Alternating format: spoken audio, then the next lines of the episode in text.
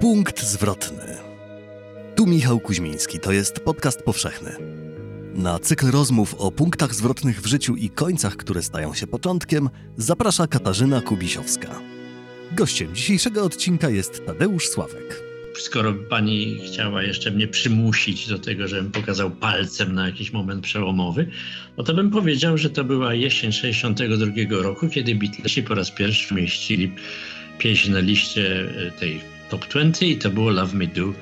I ja usłyszałem pierwszy raz Love Me Do i to mi kompletnie zawróciło w głowie, wszystko mi przewróciło. I właściwie tak zostałem z tym wszystkim przewróconym w głowie trochę do dzisiaj.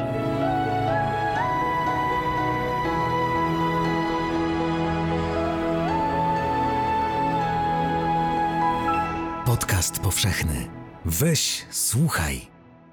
Dzień dobry, Katarzyna Kubisiowska z Krakowa ze studia e, Tygodnika Powszechnego przy Wiśnej 12. Dzisiaj rozmawiam e, e, z panem profesorem Tadeuszem Sławkiem. Dzień dobry. Który jest gdzie? Dzień dobry, panie profesorze. Dzień dobry. Jestem w domu w Cisownicy, opodal Cieszyna, między Cieszynem a Ustroniem. Mm. Panie profesorze, dzisiaj chciałabym z panem porozmawiać o punktach zwrotnych w pana życiu. I pierwsza myśl, którą pan ma, mm, to jaka jest?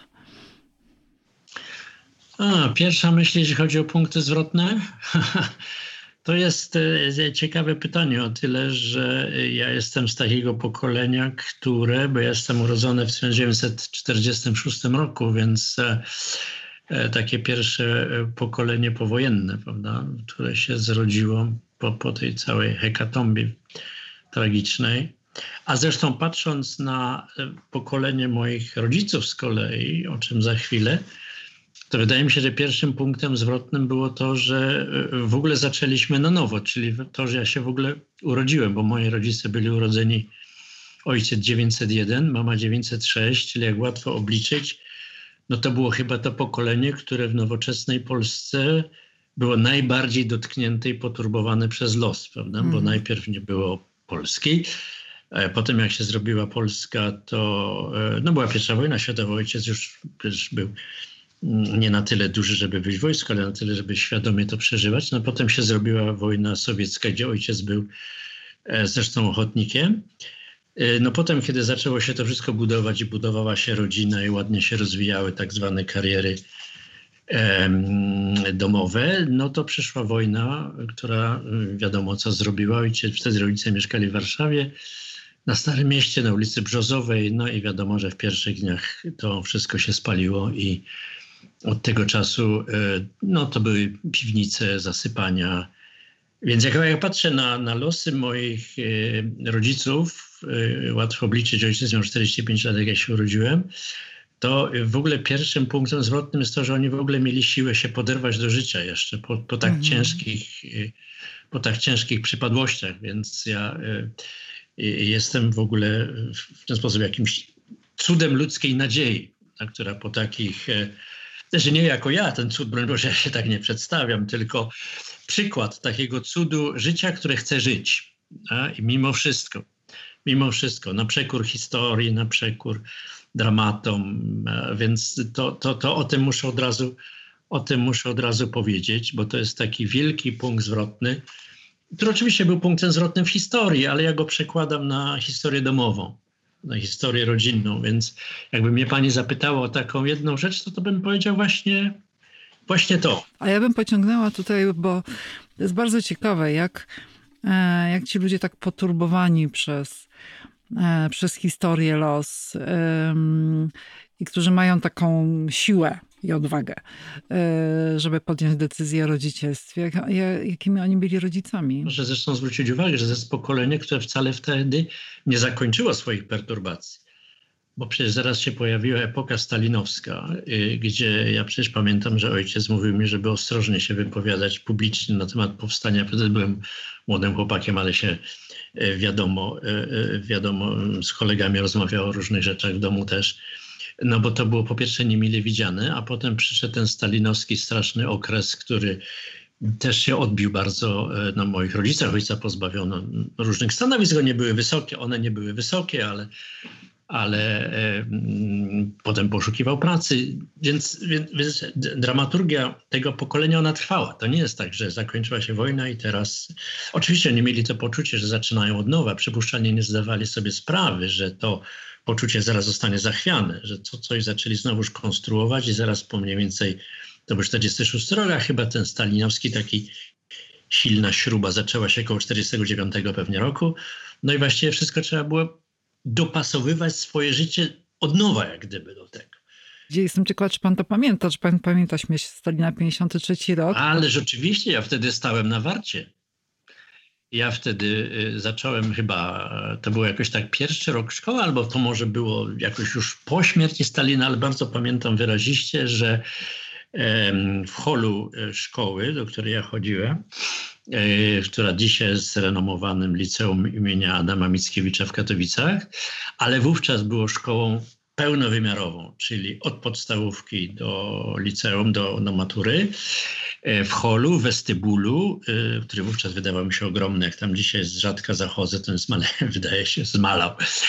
No ale wszystko jedno, w holu stało, stał biust generalissimusa i od czasu do czasu tam stawało się, stawało się na warcie. Także ja ten moment pamiętam e, bardzo wyraziście. Proszę też e, starzy katowiczanie będą pamiętać, że na starym dworcu hotelowym, e, kolejowym w Katowicach, który zresztą jest bardzo ładny i stylowy i wymieniany w podręcznikach architektury jako taki klasyczny przykład dworca architektury dworców z przełomu wieków, czy z początku XX wieku. Dzisiaj już restaurowany, więc wraca do życia. Długie lata był zaniedbany. Nieważne, wracam do przerwanego wątku. W tym, że bardzo ładnie zresztą wówczas jeszcze działającej hali dworca stał również biust Stalina, który był popularnym miejscem spotkań. I myśmy, kiedy z mamą przychodzili po, żeby ojca przywitać, jak wracał z pracy, bo tej całej zawierusze znalazł pracę w Rybniku, i dojeżdżał codziennie pociągiem do Rybnika, e, to myśmy się zawsze umawiali pod Stalinem. Więc, e, więc ta, ta, ta aura trwała. Ta aura trwała.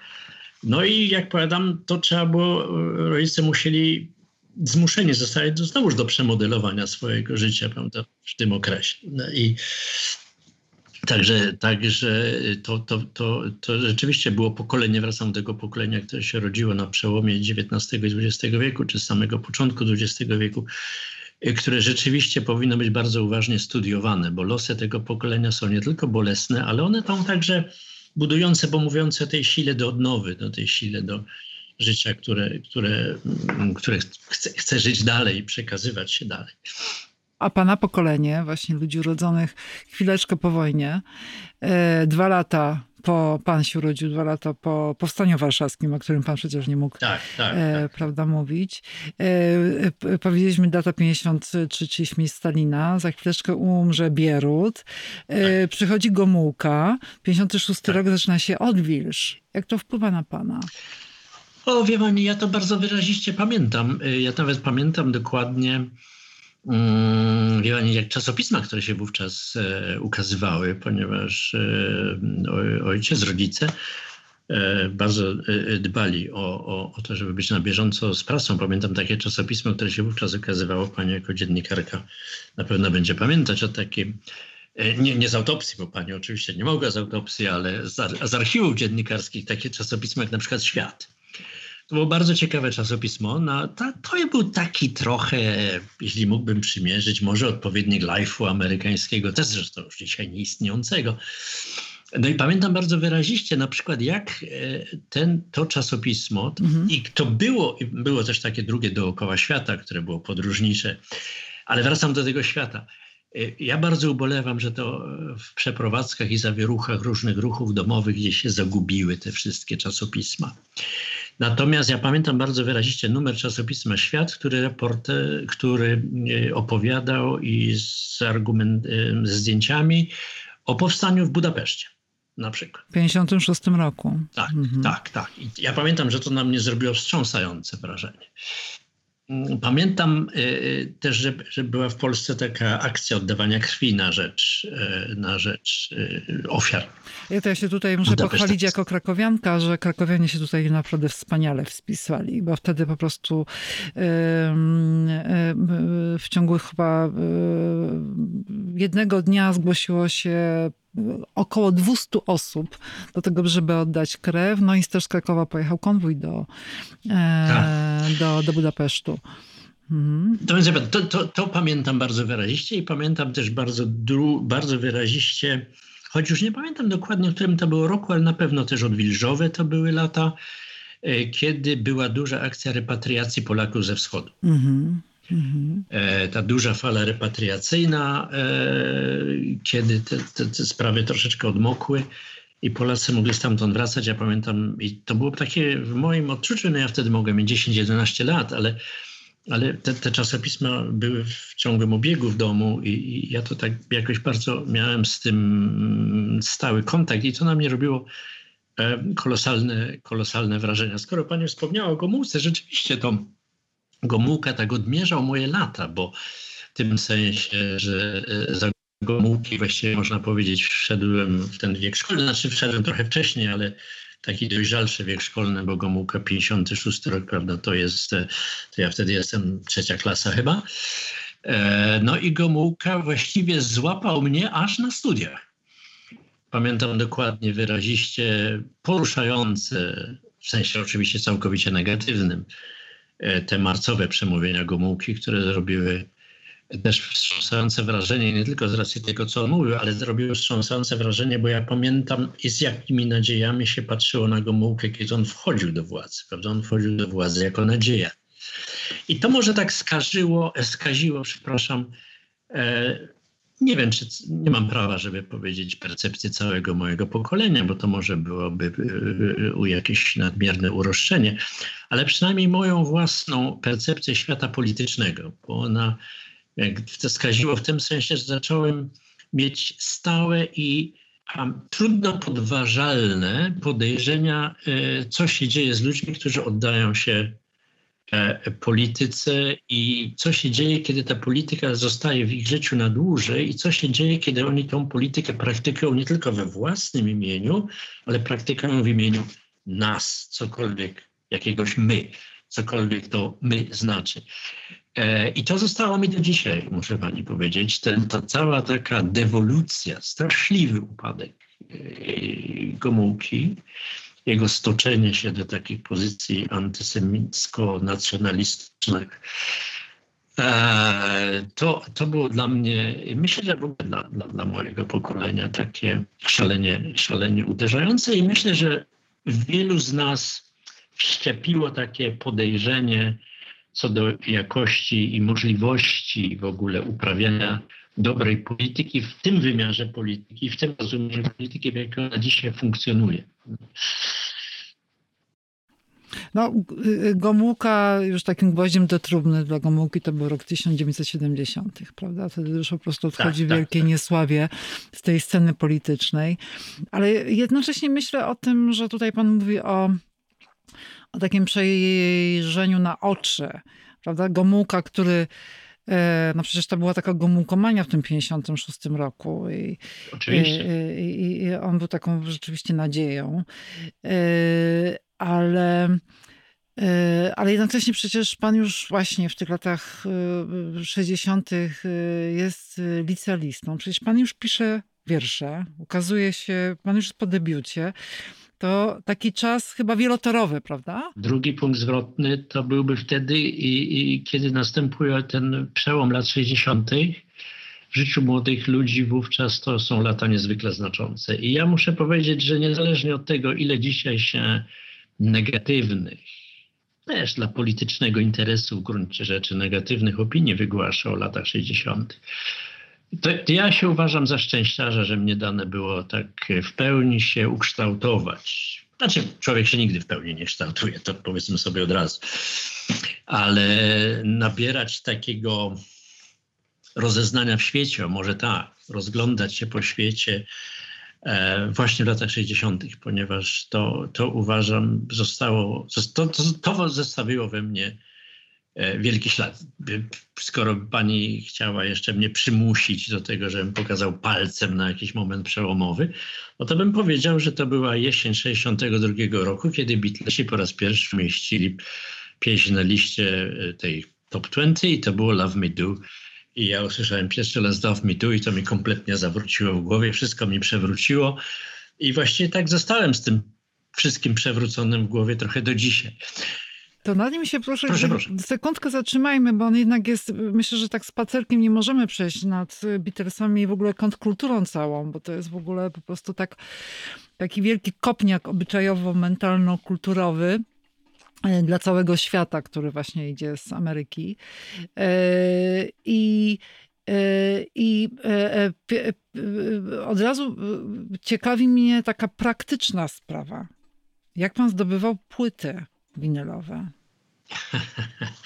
To jest dobre pytanie, wie pani, bo wówczas słusznie pani użyła czasownika zdobywać. Wówczas nie można było iść do sklepu. I co nawiasem mówiąc jest ciekawą uwagą, bo jakby pani prowadziła tą rozmowę z człowiekiem, który ma dzisiaj lat 20, to on by w ogóle chyba nie rozumiał, o czym my mhm. teraz mówimy. On ma na Spotify zdobywać. Tak. Mhm że trzeba zdobywać, bo teraz nawet nie trzeba wyjść z domu, bo można sobie zamówić przez internet i kurier przywiezie. E, chciałoby się powiedzieć z pewną dozą złośliwości, że już może nawet nie trzeba odsłuchać tej płyty, bo to wszystko się dzieje jakoś tak mechanicznie, automatycznie. Dobrze, ale wracam do Pani pytania, jak zdobywałem.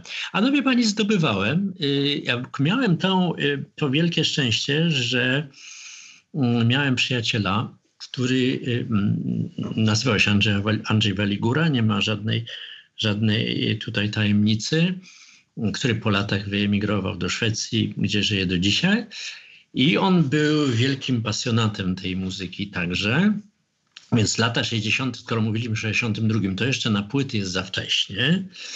E, płyty to się tak ruszyły koło 62, 63 i to wszystko niestety mi gdzieś poginęło. Bo wspomnę tutaj o czymś, o czym pani może też już, no nie powiem, nie pamięta, bo to byłbym bezczelny, nie, nie może tego pamiętać, ale były tak zwane pocztówki dźwiękowe. Pamiętam. No nie, nie ma prawa pani. Teraz pani mnie kokietuje, ale e, więc przeszliśmy jeszcze przez fazę pocztówek dźwiękowych, a i która trwała, no ona się trwała dłużej, ale zanim przeszliśmy do płyt, to ona trwała może rok, półtora. No a potem Andrzej złapał jakieś kontakty e, zagraniczne i zaczynał te płyty jakoś dostawać. Ja pamiętam bardzo wyraziście, że pierwszą płytę, którą ja sobie kupiłem, I to była taka płyta, bo potem się zaczęły pojawiać pewne płyty w sklepach. To były takie, mm, powiedzmy, reedycje, ale to nie były reedycje mm, takich zespołów, które wówczas wchodziły na rynek i które kształtowały generacje jak e, The Beatles czy The Rolling Stones, i tak, Animals i tak dalej, tak dalej. To były raczej reedycje takich popularnych e, pieśniarzy, dobrych, jak na przykład Dalida, prawda? Ukazywały się takie reedycje. Ale ja nie mówię o tych. Mówię o taką pierwszą, ja pamiętam jak dziś, że pierwszą własną płytę taką z prawdziwego zdarzenia, e, którą e, e, ja kupiłem, to była płyta zespołu Ten Years After, wielkiego bluesowego gitarzysty Alwina Lee, już niestety nieżyjącego, za którą dałem, ja pamiętam, no tak z grubsza rzecz biorąc, odpowiednik pół dzisiejszej pensji. Nie przekładajmy tego na wartości złotówkowe, bo to nie ma sensu, ale relatywnie. E, no i Andrzej gromadził te płyty, gromadził, gromadził. Ja do niego chodziłem, słuchaliśmy, potem zacząłem sam budować kolekcję. A pan jeszcze powiedział mm, taką rzecz, która też jest właściwie w zaniku, że się chodziło i słuchało razem Tak, to prawda. Więc to, to ale to y, jeszcze mnie interesuje, bo pan powiedział y, o, o y, tych swoich fascynacjach muzycznych, ale coś właśnie one tak naprawdę dały. To takie otwarcie ci. The Doors, Janis Joplin.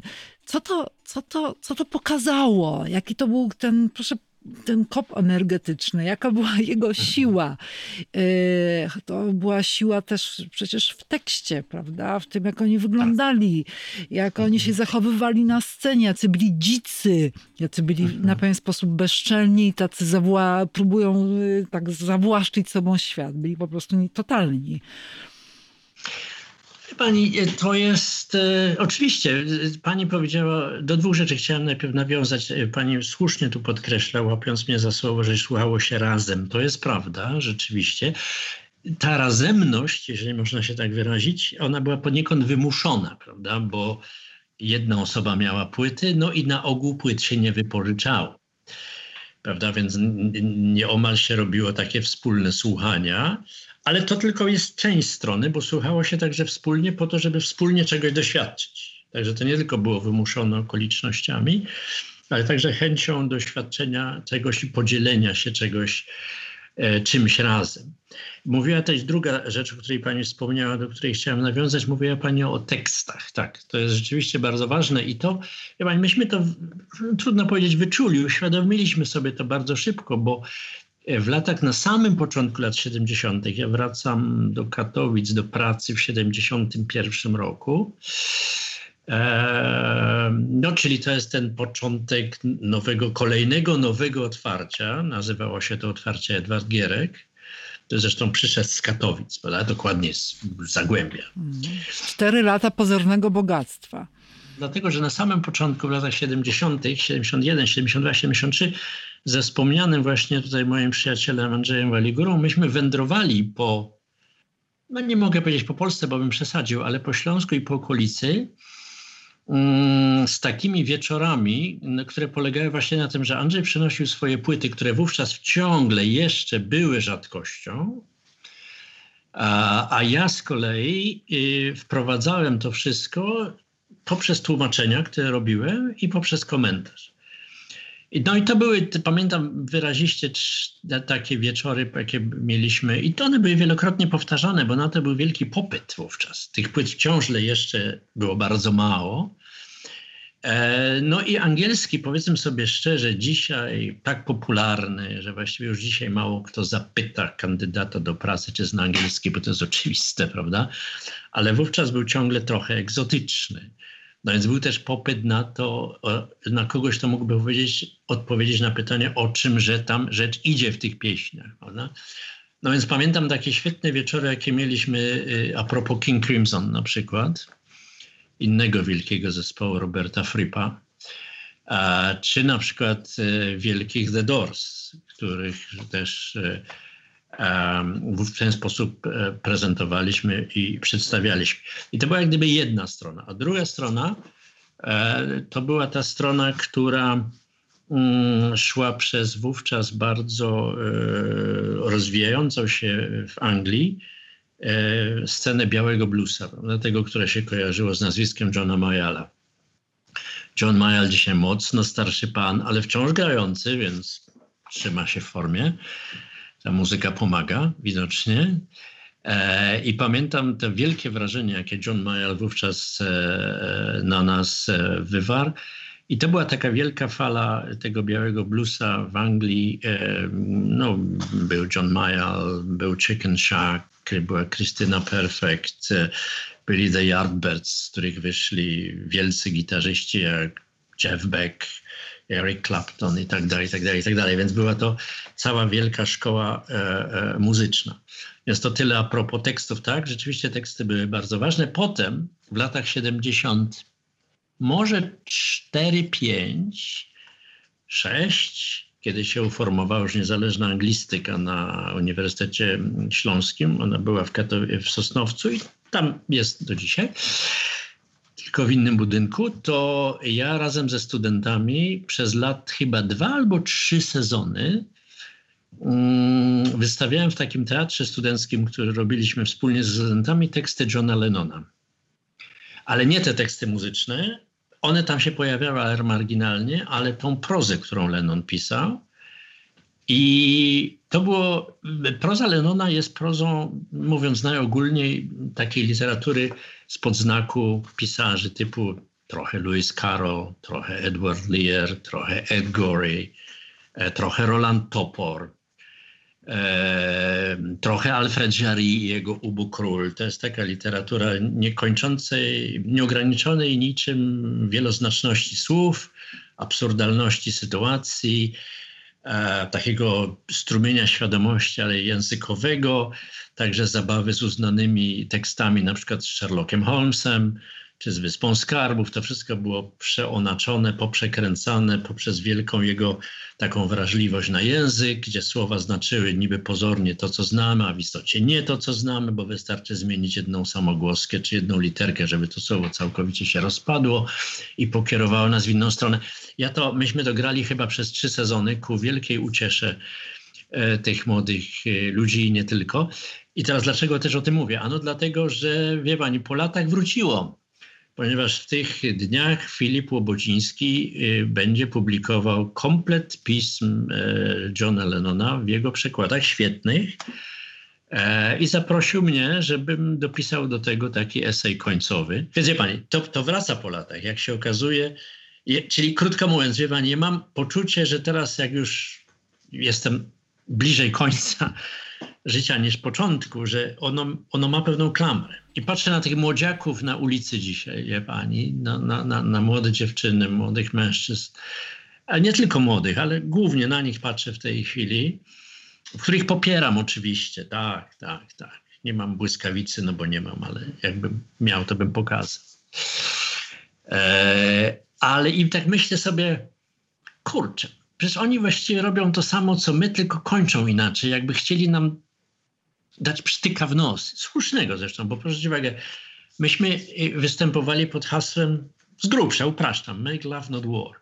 A oni teraz mówią odwrotnie, make war not love. One krzyczą, to jest wojna. I ja myślę, że oni chcą powiedzieć dwie rzeczy. Jedna rzecz jest taka, jesteśmy z wami, tak, z wami, dziadersami. A z drugiej strony mówią, coście z tym światem zrobili, to nie tak miało być. A, I tak patrzę na nich z wielką sympatią. Z jednej strony ich, ich chciałbym przeprosić, że coś poszło nie tak. Mm, Może. Mm. Że nie dopilnowaliśmy czegoś, że ten świat, że ten stan spraw ludzkich jest taki bardzo mało ludzki w wielu aspektach. E, więc, więc, więc tak, ja ciągle jestem, no nie chcę powiedzieć, że jestem ciągle w tamtej epoce, bo to byłaby nieprawda, ale e, jestem w tym nawiasie, tak. Jestem w tym i teraz mam takie wyraźne, wyraźne wyobrażenie tego nawiasu 68 2000. Panie profesorze, a jakbyśmy mieli znaleźć puentę na naszej rozmowy? No i myślę... Puentę, tak. I zastanawiam się tak, mam w głowie taką myśl. trochę niebezpieczną, bo punkty zwrotne to są rzeczy, na które nie mamy wpływu. One się po prostu dzieją, mhm. prawda? I też widzimy je z perspektywy czasu. Zazwyczaj do, do, do, doceniamy, czy tam do dookreślamy, czy zaczynamy w ogóle je rozumieć, że to był punkt zwrotny. Ale jakby pan miał pomyśleć o takim zdarzeniu, którego jeszcze nie ma, e, jest w przyszłości, leży gdzieś, leży i czeka na realizację, to co by pan chciał, żeby się takiego mhm. zdarzyło, zwrotnego w pana życiu? Wie pani, no tak, to jest dobry, dobry, dobry moment na puentę rzeczywiście, ponieważ pani wspomniała o bardzo taki dla mnie, ja się nie użyła pani tego słowa, ale rozumiem, że ono mogłoby się zmieścić jakoś e, pod parasolem tego, o czym pani mówiła przed chwilą, mianowicie o takim myśleniu utopistycznym. Tak, ja myślę, że to jest nam niezwykle potrzebne. Ja wiem, ja specjalnie mówię utopistyczny, a nie utopijny, ponieważ proszę zwrócić uwagę, że słowo utopia i przymiotnik utopijny spotkała bardzo przykra przygoda, mianowicie przechwycili go politycy. I jak chcą sobie nawzajem dopiec, to mówią, ależ pan jest utopijny, prawda? Więc ja e, najczęściej nie wiedząc o czym mówią, ale to jest inna sprawa. E, więc ja używam takiego przymiotnika, którego przypuszczalnie nie ma, ale możemy go sobie wymyślić. Utopistyczny, to znaczy to jest e, takie myślenie, które powinno nas prowadzić ku jakiemuś celowi, nawet jeżeli będziemy wiedzieć, że ten cel nie jest w pełni osiągalny i może nawet lepiej, żeby nie był osiągalny, ponieważ cel osiągnięty, po pierwsze, jeżeli ten cel byłby jakimś systemem czy punktem w mechanizmach władzy czy sposobie sprawowania władzy, to byłby niebezpieczny, ponieważ jak doświadczyła nas historia, tak zwane spełnione utopie bywają powiedzmy dyplomatycznie przykre, prawda? Miewają dramatyczne konsekwencje. Więc to myślenie utopistyczne powinno nas prowadzić przez taki moment nienasycenia, niespełnienia i mówienia człowieku jesteś niekompletny, wszystko co robisz jest niedokończone i chwała Bogu, a jeżeli prezentujesz się jako kompletny i taki, który wie, że masz kompletność w sobie i proponujesz komuś kompletność, to znaczy, że trzeba się od ciebie trzymać na odległość strzału z armaty. Więc e, e, proponowałbym, i mamy teraz dobry moment właśnie, ponieważ jest pandemia. Ta pandemia, która zachwiała naszymi przyzwyczajeniami. E, już nie mówię o dramaturgii, o tragicznym wymiarze tej pandemii. Wie pani, ja sięgnąłem do opisów pandemii z dawnych czasów i sięgnąłem do dziennika Samuela Pipsa, to są lata 665-666. Mamy to, mamy to w przekładzie Marii Dąbrowskiej sprzed wielu lat w wyborze, świetnym zresztą. E, wtedy zaraza pustoszy Londyn, duża śmiertelność. Notuje Pips, to jest też ciekawy, też notowali bardzo skrupulatne statystyki, około tysiąca zgonów na tydzień. Dlatego, że PiS mówi dwie, mówi, yy, mówi jedną ciekawą rzecz, przynajmniej dla nas, która powinna być pouczeniem. On patrzy na i mamy taki fragment dzienników, kiedy on przejeżdża przez jakąś, idzie przez jakieś przedmieście Londynu, widzi cmentarz, przed cmentarzem leżą dwie trumny, których na cmentarz nie wpuszczono. Przed cmentarzem stoi uzbrojony strażnik, nie puszcza tych y, trumien, ponieważ to są ludzie zmarli na zarazę. I Pips mówi, nie chcę tego miasta wymieniać, bo ono w ogóle ma złą prasę w Polsce, ale było takie, jest takie miasto na Lubelszczyźnie i to się zdarzyło dzisiaj, prawda? Znaczy dzisiaj, kilka tygodni temu. I Pips mówi tak: Matko Boska, my jesteśmy dla siebie okrutniejsi niż psy. Zostawiam psy na boku, bo one są Bogu ducha winne. To jest tylko figura retoryczna. Psy się tak nie zachowują. Na czym polega waga tego stwierdzenia? Otóż ja myślę, że Pips dotyka bardzo ważnego momentu. Mówi, pandemia, to co nas teraz pustoszy, to jest szczyt góry lodowej, który powinien, to jest symptom systemu, któryśmy zbudowali, który jest systemem okrutnym. To jest system pełen niesprawiedliwości, to jest system pełen e, ułomności i pandemia jest jego takim punktem wyostrzonym, tak jak grot ma na końcu ostrze, które przeszywa, to to jest to ostrze, które nas dzisiaj przeszywa na wylot, ale nie łudźmy się, to jest tylko końcówka tego, na co pracowaliśmy przez kilkaset lat. I to jest dla mnie takie niezwykle pouczenie. Pandemia jest momentem, którego my nie możemy stracić. My nie możemy go nie przemyśleć, bo jesteśmy to winni tym, którzy zmarli, tym, którzy chorują, tym, którzy są sami, tym, których nie ma kto potrzymać za rękę i tak dalej, i tak dalej, i tak dalej. Najgorsze, co się nam może zdarzyć, to powiedzieć sobie, to przejdzie. No, oczywiście. Tylko najgorsze, co się nam może zdarzyć, to jest powiedzieć, to przejdzie i będzie jak było. E, nie, nie wolno nam do tego dopuścić. Dlatego jeśli pani mnie pyta o puentę, to e, wracam do puenty z lat 60. znowu. Spróbujmy myśleć o świecie innym niż jest. Nie takim, że wróci to, co było, bo E, ja myślę, że wiele jest takich dzisiaj uwag, że to niby wszystko się zmieni, ale ja mam takie niejasne podejrzenie, że właściwie grawitacja wróci do tego, co było. Proszę pamiętać, co się stało po kryzysie z bańką finansową. Wykupiono banki za państwowe pieniądze podatników i wszystko wróciło do tego, jak było.